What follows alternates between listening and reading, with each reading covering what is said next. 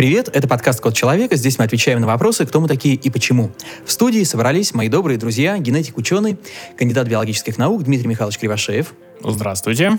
Идейный вдохновитель нашего подкаста, продюсер Марта Никоян. Всем привет. И меня зовут Илья Ракитин. В первой части выпуска мы поговорим о вирусе иммунодефицита человека. Расскажем о его происхождении и распространении по планете, о симптоматике, лечении, случаях выздоровления и, в общем-то, обо всем, что люди должны знать о ВИЧ. В 1981 году появились первые научные статьи о новом вирусе, и к концу 1981 года о наличии ВИЧ сообщили уже 20 государств. К 1983 году стали говорить об эпидемии, а затем уже о пандемии. За 40 лет были инфицированы 77,5 миллионов человек, почти 35 миллионов ВИЧ-инфицированных умерли от СПИДа. Я предлагаю начать с истории появления вируса на планете. С чего все началось, Дмитрий Михайлович? А, ну, на самом деле, сейчас сказать очень сложно, потому что он появился э, в нашей человеческой популяции, да, как, кстати, и многие другие вирусы, э, он пришел от других животных. Да, вот мы уже, мне кажется, об этом говорили, что вообще ряд заболеваний — это плата за взаимодействие наши с другими видами. Ну, например, туберкулез у нас, это, кстати, как и оспа, это результат взаимодействия с сельскохозяйственными животными, с крупным рогатым скотом. А, например, а, ну, нынешний коронавирус, да, это тоже, э, видимо, результат каких-то там взаимоотношений с животными, пока еще непонятно с какими. А вот, но тем не менее, он к нам пришел, а, будучи... Эти заболевания вообще называются зоонозами, да, то есть они пришли от животных. А, ну и ВИЧ, вирус иммунодефицита человека, он пришел, судя по всему, от каких-то приматов, ну и последние исследования говорят, что где-то в 20-е аж годы 20 века, где-то в районе Западной Африки, а, вот происходили первые случаи а, таких заражений, вот, но как это произошло, мы, естественно, скорее всего, до конца не узнаем. А считается, что уже в 60-е, 70-е годы среди женщин, а, значит, индустрии секс-услуг а, уже циркулировал данный вирус, но всерьез он себя проявил в конце 70-х, начале 80-х годов, и в 1981 году в США Центр по контролю и профилактике заболеваний объявил о появлении нового неизвестного до этого заболевания, которое сейчас и именуется СПИД. 70-е годы, как мы помним, это рассвет хиппи, этого движения. И они пропагандировали свободную любовь, а, отношения. И связано ли, может быть, еще и с этим быстрое распространение? Ну, вообще, в тот момент возникла даже так называемая концепция четырех H по-английски или 4G э, по-русски. Это а, гомосексуализм, это героин, это гаити и, соответственно, гемофилия. То есть это основные вот группы риска, которые связаны с распространением э, этого заболевания. Можно остановиться на одной из Г, это гаити. Почему гаити? Ну, потому что там э, люди, видимо, практиковали разные формы э, свободной любви. А как он попал в СССР? А в СССР он попал уже в начале 80-х годов, ну и, в общем-то, он там э, в виде отдельных, да, каких-то единичных случаев встречался. Но, кстати, в СССР, что, в общем-то, лила воду на мельницу пропаганды, считали, что э, СПИД вообще может распростра... значит, распространяться, и ВИЧ распространяться э, именно в капиталистических, загнивающих странах, где всякие разные пороки распростра... распространены, да, у нас он, в общем-то, э, себя не будет проявлять. Однако в 1988 году году случилась известная как раз э, вспышка в листе, это э, Калмыкия. А, ну и, соответственно, там заболел целый ряд э, и детей, и взрослых, но в первую очередь детей, потому что вспышка была связана как раз с роддомом, где не соблюдались э, в общем-то, элементарные правила э, обработки инструментов. Э, там пользовались многоразовыми шприцами, пользовались ими неправильно, ну и, собственно, ряд других нарушений был. Ну и поэтому такая вот вспышка, она достаточно известна, и про нее даже сейчас сериал то ли, то ли сняли, да, то ли еще снимают. Но, в общем, факт тот, что вот в ближайшее время этот сериал выйдет на экранах, он называется «Нулевой пациент». Сейчас, знаете, нулевых пациентов искать очень модно. А кто же в листе был нулевым пациентом? Ну, считается, что это был э, какой-то работник, который в свое время еще служа на флоте, э, значит, э, побывал в южных странах. Считается, что из Конго он привез тоже от э, секс-работницы вот э, такой э, подарок. Вначале заразился он, потом заразилась его жена, потом у них в ходе беременности заразился ребенок. А вот. Ну и вот это привело к последующим вспышкам. Теперь мы переходим вот так плавно к второй части нашей темы о ВИЧ. Это симптомы заражения ВИЧ, как он проявляется. Ну, смотрите, вообще, наверное, стоит э, разделить, да, вот э, два этих слова ВИЧ, аббревиатура, и СПИД аббревиатура. Э, ВИЧ — это название самого возбудителя, то есть это вирус иммунодефицита человека. А вирус иммунодефицита человека, он вызывает ВИЧ-инфекцию, да, то есть течение этого заболевания. Причем в течение долгого времени, там где-то 10-12 лет, э, это может себя никак не проявлять. Вот, это такая медленная инфекция. А вот затем она переходит, то, что называется, в манифестную стадию, то есть такого активного какого-то проявления, да, и вот в этот момент как раз э, происходит целый ряд э, проявлений. Э, это либо э, возникновение онкологических заболеваний. Ну, собственно, вот э, когда СПИД впервые был описан, он был описан как раз по так называемой саркоме Капоши.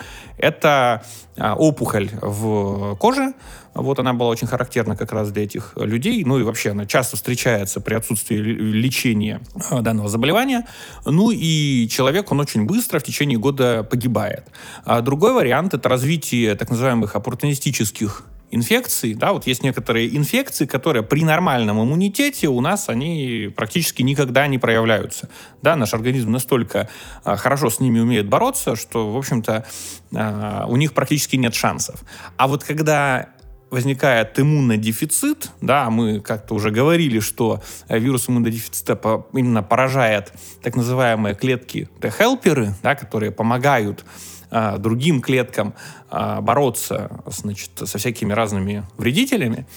А, соответственно, поскольку именно Т-хелперы, они поражены, то и организм перестает а, работать. То есть фактически э, случается некое, некое уничтожение армии, армии нет, и, соответственно, э, любые завоеватели могут спокойно приходить, и поэтому развиваются всякие разные инфекции, такие как золотистый стафилококк, некоторые другие бактериальные заболевания, и даже некоторые грибковые инфекции начинают себя проявлять так сильно, что в конечном итоге все это приводит к очень плачевным последствиям. То есть, по сути, это такая чрезвычайная ситуация для нашего организма, когда помощи вообще ждать неоткуда. Совершенно Совершенно верно, да. То есть э, в том и коварство этого заболевания, то уничтожается непосредственно та система, которая на заболевание и должна реагировать. Но тут нужно отметить, что, собственно, от самого-то, от ВИЧ-инфекции никто не умер. Да? ВИЧ-инфекция не она является причиной э, тяжелых э, форм протекания заболевания и, собственно, причиной смерти. Люди умирают либо от онкологии, либо от каких-то других э, инфекционных болезней. Ну, то есть, по сути, ВИЧ, он снимает все оградительные барьеры, и спокойно остальные вирусы могут проникать. Ну, не вирусы даже, а чаще всего различные бактерии. Очень э, часто это бывает туберкулез. Ну и вообще, кстати, вот недавно было объявлено, ну как недавно, с момента возникновения современной пандемии, да, связанной с коронавирусом, а, да, действительно было установлено, что люди, э, имеющие ВИЧ, да, они, естественно, и к ковиду тоже а, более, а, так скажем, более подвержены и в более опасных формах. А вот как долго может человек прожить, не догадываясь, что у него ВИЧ? Э, около 10 лет. Да, ну то есть мы опять же о каком времени говорим. Если мы говорим о моменте, когда люди только узнавали об этом, да, там где-то проходило около 10 лет примерно. Сейчас, естественно, люди делают анализы, и они теперь об этом могут узнать. У меня, кстати, есть на эту тему э, статистика. Значит, на данный момент около 84% людей знают о своем статусе, ну и, соответственно, оставшиеся, значит, 16% они о нем не знают, это в абсолютных числах а, около 6 миллионов человек по всему земному шару. А я правильно понимаю, что когда проходит уже 10 лет, то у человека не только ВИЧ, но уже и СПИД развивается? Ну, собственно говоря, ВИЧ-инфекция, она такая медленная, вяло текущая, а вот когда это начинает себя проявлять в виде снижения веса, в виде, ну, там есть э, ряд и нервных различных проявлений, да, и проявлений в виде развития онкологии, инфекционных заболеваний. Вот именно вот эта стадия, когда все как бы всплывает на поверхность, все проявляется или вот манифестирует, то, что называется, это и есть состояние СПИДа, то есть синдрома приобретенного иммунодефицита. Я хотел бы сейчас поговорить немного о надежде. Может ли быть так, что вирус э, иммунодефицита человека проникает в организм, но не проявляет себя никак? Так, собственно, так и бывает. Нет, я имею в виду, что он, он вообще никак не действует. Он просто проник и не раскрылся. Просто, просто спит и, и все.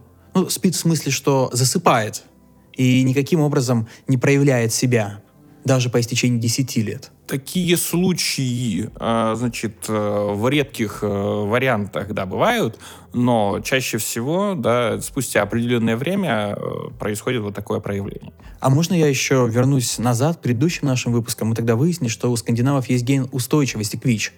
Соответственно, они не могут им заразиться, или он проникает в организм, и тут же наши, наша армия с ним борется и уничтожает. Нет, там как раз в том-то вся история, да, мы говорили, что вирусы, они э, не просто так способны проникать в клетки, да, им нужны специальные ворота, определенные белки, да, через которых они могут проникнуть. Белки на поверхности наших клеток. Такие, такие вот воротцы действительно. А, и особенность есть у некоторых людей, да, с мутацией, что у них этот белок короче, там, на несколько десятков аминокислот. И, соответственно, у этих людей вирус не способен проникать. Причем, если э, этот ген представлен в двух экземплярах сразу же, да, то у людей практически исчезает да, возможность заразиться вирусом.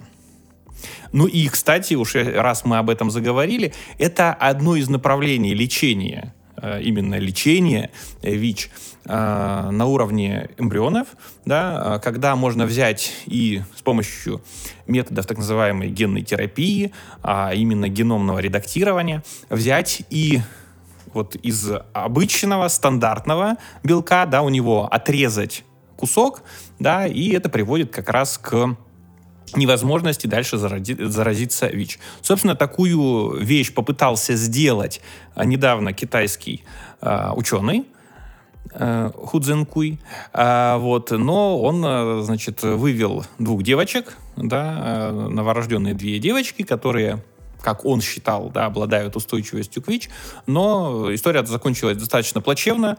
Про то, насколько результативны данные э, манипуляции были, мы не знаем. Вот, э, скорее всего, эти девочки не получили устойчивости к ВИЧ, а вот э, этот ученый, он получил как раз, получил, значит, уголовное наказание, штраф и дальнейшую невозможность работать в своем исследовательском институте. А вот в связи с этим вопрос, а вот если беременная женщина и ее партнер болеют ВИЧ, ребенок у них родится тоже больной, можно как-то обезопасить его? А с высокой долей вероятности, да, в процессе, собственно говоря, и родов, да, скорее всего, произойдет именно заболевание. А как вообще передается ВИЧ? Какие способы передачи есть?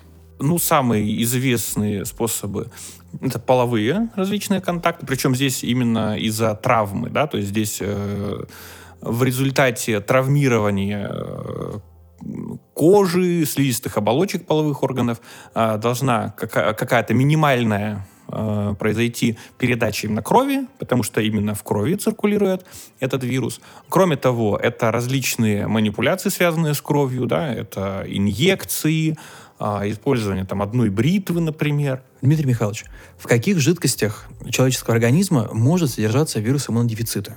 Ну, в первую очередь, это кровь, но также э, возможно заражение да, через грудное вскармливание, то есть в грудном молоке содержится, содержится в слизях, да, которые выделяются на поверхности или в глубине половых органов, э, ну и, соответственно, в сперме. Ну вот назревает вопрос, а почему за столько лет не изобретена вакцина от ВИЧ? Ну, собственно говоря, а, она не изобретена, потому что это сделать очень проблематично, да, а, потому что вирус, он достаточно быстро мутирует, да, это, собственно говоря, одна из главных причин. Ну и он действует достаточно специфически именно на иммунную систему, и поэтому из э, реально сейчас существующих методов, э, так скажем, э, снижения тяжелого течения заболеваний, да, это использование ряда препаратов. Дело в том, что э, СПИД, э, и, собственно говоря, вот ВИЧ даже, правильно сказать, вирус иммунодефицита человека, он является э, ретровирусом, то есть у него имеется РНК, а не ДНК. И это нам дает возможность с ним достаточно эффективно бороться, э, потому что он встраивает в нашу клетку РНК, на основе которой должен быть создан вот эта двуцепочечная молекула ДНК. Это достаточно э, редкое явление да, для молекулярных биологов. Это в свое время перевернуло вообще значит, весь этот мир молекулярной биологии. Вот, то есть редко бывает так, чтобы на РНК синтезировалась ДНК. И поэтому у этих вирусов есть специальный фермент, он называется обратная транскриптаза или ревертаза. Вот, он осуществляет так называемую обратную транскрипцию. И поэтому, если мы заблокируем этот фермент, да, а у человека его нет, а, то мы можем специфически подавлять развитие этого вируса, то есть он где-то сидеть-то будет, конечно, но размножаться он при этом будет не способен. И поэтому, если регулярно принимать такие препараты, а, то, соответственно, э, продолжительность жизни человека может увеличиться очень значительно. Ну и сейчас считается, что если вовремя идентифицировать данное заболевание и, соответственно, предпринять меры, то продолжительность жизни можно продлить там на 20 и даже 50 лет, практически без снижения каких-то а, значит, э, снижение, то, что называется, качества жизни. Угу. А вот человек, который проходит такую терапию, он все равно остается заразным, то есть он все равно передает этот вирус другому человеку? Нет, если заблокировать размножение этого вируса, то человек не является заразным. То есть, следовательно, побороться с, с ВИЧ можно только, если все будут, все заразившиеся будут проходить лечение? Совершенно верно естественно, всем нужно проходить э, лечение. Ну, собственно говоря, а, у людей с э, ВИЧ там есть как бы два, основных направления терапии. Одно направление это как раз подавление вот размножения вируса с помощью специальных лекарств. Кстати, самое первое лекарство было в 87 году открыто, называлось оно зидовудин. Сейчас уже появились следующие модификации, более эффективные.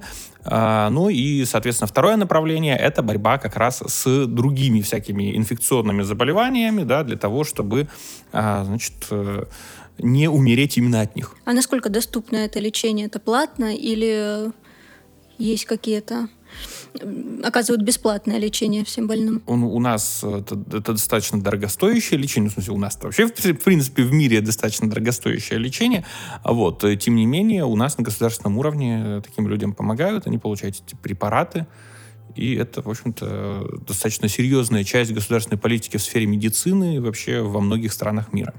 Потому что сегодня Э, мы знаем, что есть ряд заболеваний, которые уносят большое количество человеческих жизней. Это малярия, это туберкулез и это ВИЧ. А есть ли какие-то еще способы лечения? Мы говорили о как раз э, ученом из э, Китая, который сделал совершенно чудовищный опыт на людях, за что, собственно, и поплатился. Разрабатывают ли что-то в лабораториях сейчас, не проводя, естественно, испытания на людях, но на генном уровне? Ну вот э, это и есть, собственно говоря, да, варианты такой генетической терапии. Да, действительно, она, собственно говоря, исследуется, вот, но прям таких кли- клинических э, исследований, да, собственно говоря, их нужно еще разрешить, это еще нужно отстоять, да, и их э, нет.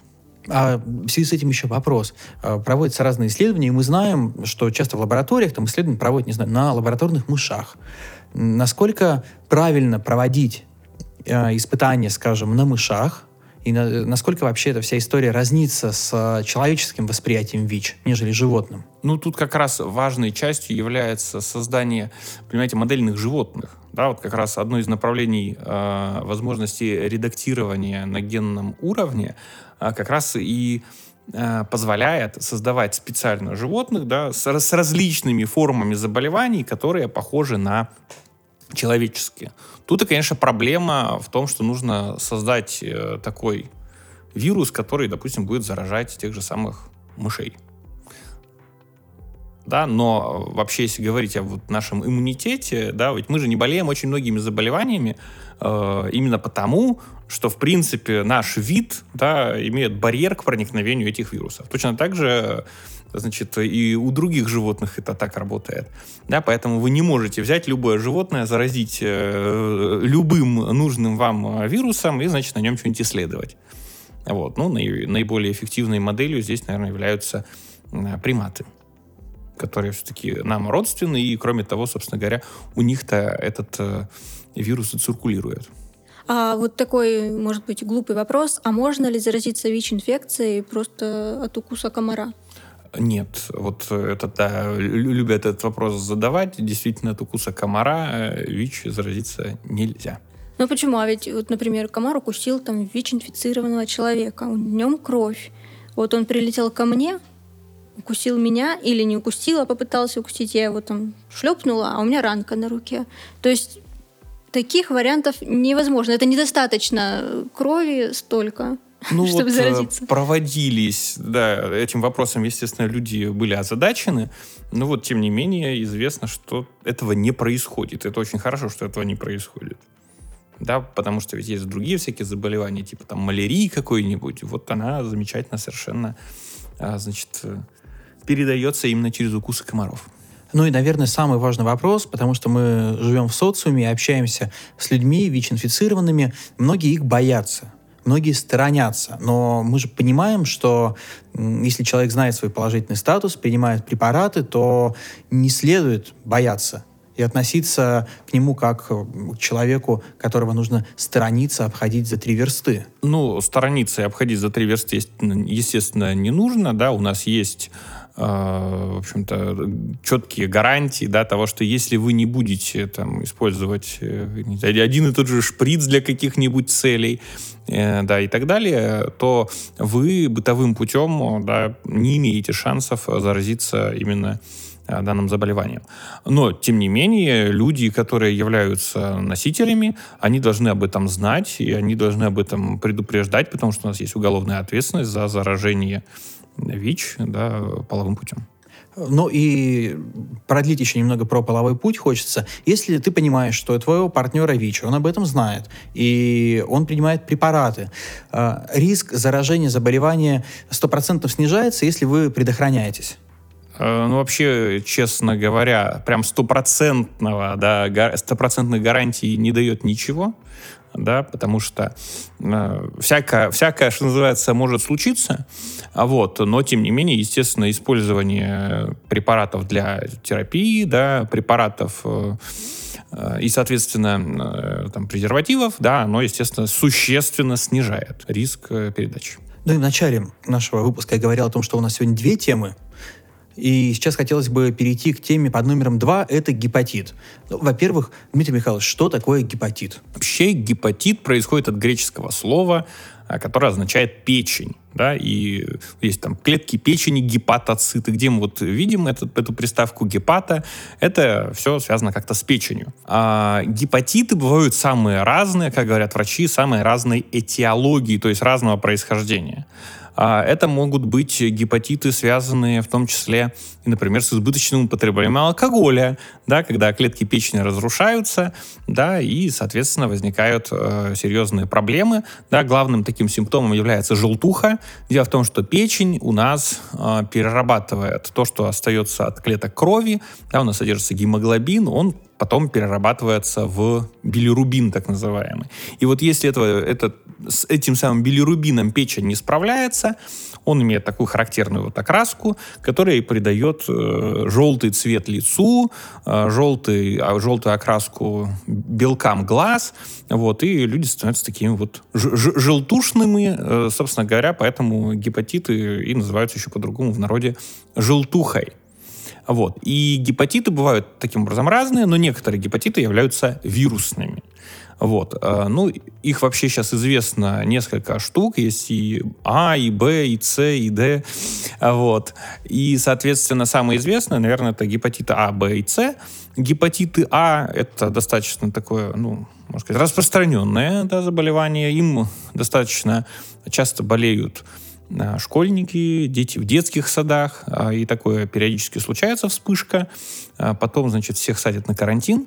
Вот. Это не сильно не, не совсем уж страшно, да, а, но с другой стороны достаточно опасно с той точки зрения, что передается именно вот э, через э, бытовой путь, да, это использование одной посуды, использование там, знаю, одной еды, а вот за счет этого достаточно быстро передается как раз в таких вот маленьких коллективах, чаще всего детских, вот, но здесь, собственно говоря, люди, к счастью, научились достаточно быстро все это лечить, и если не доводить до каких-то совсем а, плохих стадий, да, то поражение печени происходит э, незначительные, да, ну и все выздоравливают достаточно быстро, и тут, что называется, а, ситуация благоприятная. А вот э, есть еще вирус гепатита Б, да, который как раз э, передается половым путем. А, от него, кстати, создана достаточно эффективная а, вакцина, ее можно использовать. Вот. Ну и, наконец, есть вирус гепатита С, который тоже передается половым путем и достаточно э, тяжелое заболевание.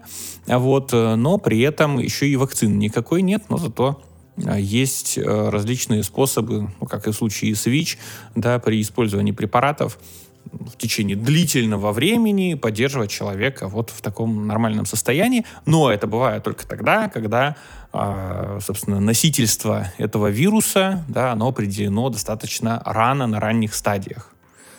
Поэтому главный вывод вообще из всей сегодняшней нашей а, передачи заключается в том, что нужно, во-первых, быть умеренным значит, э, во всех своих э, аппетитах, вот, э, быть примерным семьянином, вот, ну и желательно периодически сдавать тесты на различные, значит, инфекции, ну и, соответственно, лучше знать, да, чем не знать. Если вы знаете на каких-то ранних стадиях, то и вы можете оберечь и себя, и своих близких. И мне еще вдогоночку вопрос. Мы заговорили про гепатит А. Насколько я понимаю, это вот в простонародье та самая желтуха, ну, которая... Ж- желтухами, по большому счету, а, можно назвать, да, все гепатиты, когда они переходят уже в такую стадию проявления, да, когда уже поражается печень, то там вся эта желтуха прям, прям на лице, а в прямом смысле этого слова. Зафиксировали. А тогда вопрос про гепатит Б. И гепатит э, Б, как мы уже выяснили, лечится, есть вакцина. А есть ли какие-то осложнения вот, лечения? Либо если ты вколол вакцину, то будешь абсолютно здоров. Это мы сейчас про какой говорим? Про гепатит Б. А про гепатит Б там есть, э, вот еще раз, эффективная вакцина КДС, и, соответственно, если вы ее делаете, то, значит, риск заболевания существенно снижается. Мы выяснили, что гепатит А лечится, а гепатит Б лечится с помощью вакцины. Так ну, вот, не, не лечится, а предупреждается с помощью вакцины. Предупреждается с помощью вакцины. Так э, сколько раз необходимо эту вакцину делать? Достаточно ли один раз на всю жизнь, или там, э, раз в 10 лет ее делать, или как э, при вирусах гриппа сезонных, каждый год делать вакцину? Значит, смотрите, по поводу прививки от гепатита Б, а, тут очень интересная схема. Вначале ребенку чаще всего в роддоме в течение первых 12 часов жизни делают первый раз, потом повторяют уже в один месяц, в 6 месяцев и в 12 месяцев. Вот такая четырехразовая защита. Считается, что она способна оберечь ребенка до совершеннолетия. А потом уже после 18 лет считается неплохо бы ее делать раз в 5 лет. Интересно, что некоторые люди, э, которые заражаются э, гепатитом Б, они являются носителями, но без симптомных каких-то, без симптоматических проявлений. Вот. А, но если вдруг начинает это проявляться, то это все приводит к тяжелым поражениям печени. Да, печень, как мы знаем, она, да, у нее развивается то, что называется цирроз печени, появляется вот эта вот желтуха характерная. Ну и надо понимать, что печень это же главный такой барьер нашего организма, который защищает наш, нас от различных а, токсических веществ, да, которые выделяются в ходе нашего обмена веществ. И если печень не справляется, то эти ядовитые вещества циркулируют по нашему организму и в первую очередь бьют по нашей нервной системе. Вот, поэтому это такие штуки, да, эти заболевания, с которыми лучше не играть, поэтому лучше заниматься заранее, да, превентивно э, вакцинацией, ну и, соответственно, не доводить все до тяжелых форм. А вот этот вот бессимптомный период, он сколько может длиться? А, ну, считается, что он длится где-то до трех месяцев. Тут надо понимать, даже это не, не, не биология и вирусология это не, не точная наука в том плане, что все очень сильно зависит и от э, штамма самого вируса и от состояния здоровья человека. Ну, вот так вот среднестатистически, да, э, считается, что проявля э, симптомы в течение трех месяцев. А вот человек заболел гепатитом Б, то есть он уже не поправится, то есть он всю жизнь будет на препаратах? Ему нужно, да, заниматься э, вот применением этих самых препаратов. Так же, как и гепатит С. Так же, как гепатит С. А вот это и называется хроническим гепатитом? Да, это и есть хронический гепатит. И в конце, после такой обширной лекции, хотелось бы закрепить материал как раз на вторую тему, на тему гепатита. Что мы выяснили? Есть гепатиты вирусные, это А, Б и С. И другие еще буквы, и другие, но они просто менее известны. Да, и другие. И есть гепатиты невирусные. Да. Соответственно, невирусный гепатит а, мы каким образом можем себя обезопасить? Не давать нагрузку на печень. Да, разные бывают нагрузки на печень, можно какие-нибудь там препараты и, и употреблять, что печень разрушает, там в частности и алкогольные различные, э, значит напитки, препараты. если и препараты, да, если им сильно злоупотреблять, а вот э, поэтому печень нужно свою беречь. С невирусными разобрались, бережем печень, ну и лечатся они, мы это тоже знаем.